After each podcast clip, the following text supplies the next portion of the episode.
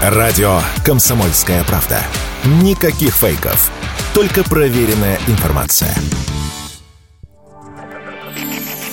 В России могут разрешить водителям предъявлять сотрудникам госавтоинспекции электронные права СТС. Как рассказал глава ГИБДД Михаил Черников, в данный момент ведется работа по согласованию соответствующего постановления. Водительское удостоверение и свидетельство о регистрации транспортных средств уже сегодня доступны в приложении «Госуслуги авто». Однако это не освобождает водителей от обязанности иметь при себе оригиналы документов, пояснил радио «Комсомольская правда» автоэксперт Ян Хайцеер.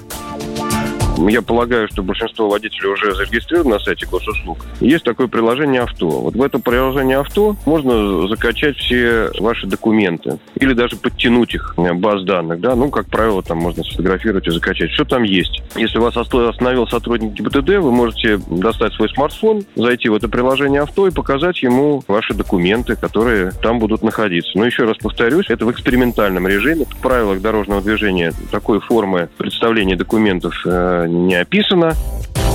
Почему не стоит пренебрегать традиционным документом? Даже в центре Москвы бывают перебои с мобильным интернетом, и в нужный момент водитель ничего не сможет предъявить инспектору, кроме мерцающего экрана телефона. Что говорить об отдаленных трассах на востоке страны? Именно это может стать одной из проблем при реализации эксперимента, отмечает автоэксперт Ян Хайцеер.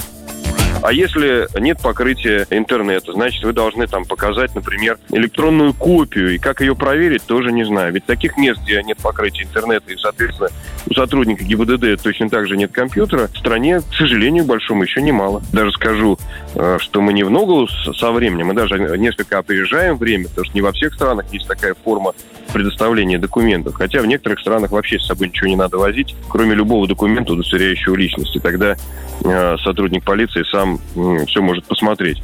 Поэтому считаю, что форма это очень прогрессивная, современная и отвечающая всем реалиям сегодняшнего дня. В начале июня в Госдуме подготовили законопроект, смягчающий наказание за забытые права СТС или полис ОСАГО. В данный момент штраф составляет 500 рублей. А если с собой нет СТС, то авто эвакуируют на штрафстоянку. Юрий Кораблев, Радио «Комсомольская правда».